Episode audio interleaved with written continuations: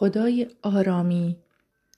شکرگزار شادی و آرامشی هستم که امروز به من عطا نمودی و شگفتی هایی که قرار است فردا به من نشان دهی.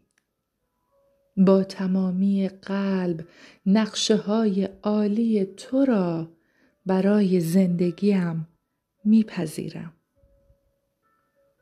خداوندم شکرگزار تو هستم که مرا در ملکوت و پادشاهیت وارد کردی.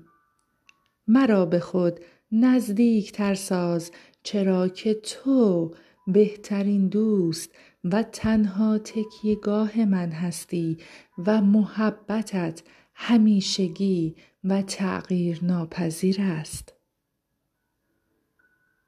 خدای تبدیل کننده تمنا دارم وجودم را از منیتها پاک کنی و مرا فروتن و متواضع گردانی. تا همواره در اطاعت تو زیست کنم و با جان و دل دیگران را خدمت کنم و به آنها عشق بورزم. روح القدس عزیز افکار مرا به دست گیر تا جز از تو پیامی نپذیرم. مرا به ارادت مطیع گردان تا تمامی قسمت های زندگیم.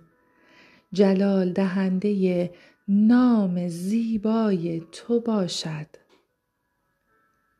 خداوندم عیسی جان تمنا این که قلب مرا تفتیش کنی.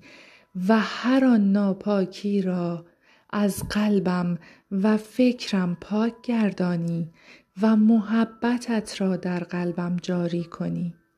تا همچون تو به دیده فیض به دیگران بنگرم.